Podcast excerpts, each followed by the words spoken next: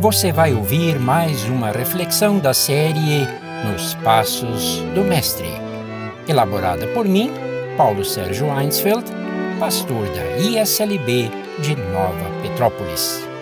Tema de hoje: Encontro da vida com a morte.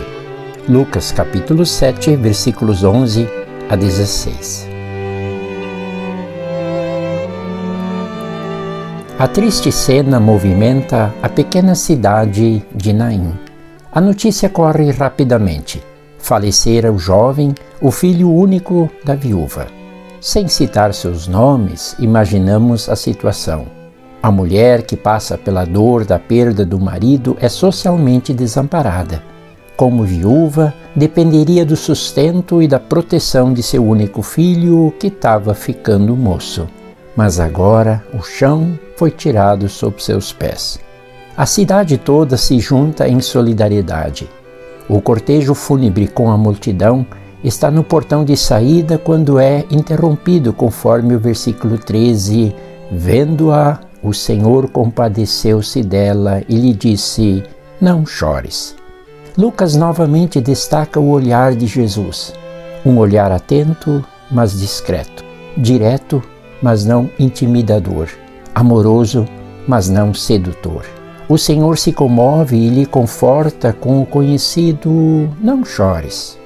Mas como não chorar e lamentar amargamente a morte de seu menino? Antes que ela pudesse dizer algo, Jesus toca o caixão, fazendo parar o cortejo. Para um judeu era impensável tocar numa pessoa morta ou em suas roupas ou esquife mas a sua misericórdia é maior que o medo de se tornar impuro.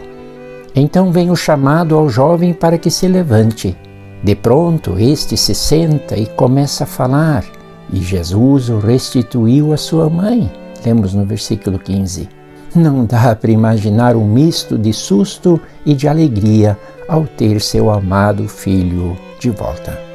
Os dois grupos, o grupo de Jesus e dos discípulos e o grupo da mulher ex-enlutada nunca mais foram os mesmos.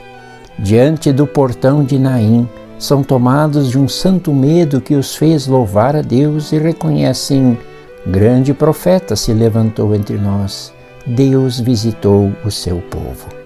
Jesus devolve a vida ao jovem. A rigor não o ressuscita, pois um dia terá de morrer sem volta. Ao reavivá-lo, Jesus demonstra profunda solidariedade com a dor da família e com a dor da cidade. Ele não teme misturar sua compaixão com as dores, frustrações e expectativas das pessoas do seu tempo. Eu fico pensando não somente nos sepultamentos que acompanho como pastor, mas nos incontáveis velórios devido à Covid-19. Em geral, Faltaram e faltam o calor da solidariedade humana, o lamento coletivo e o meditar na palavra de Deus.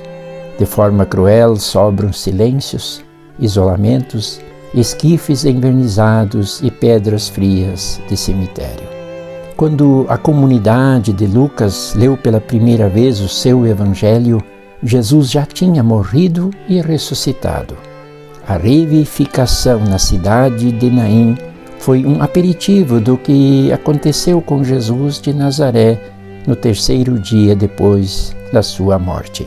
E desde então, sinais de esperança são colocados sobre os túmulos, a cruz da morte redentora de Cristo e a coroa da sua ressurreição.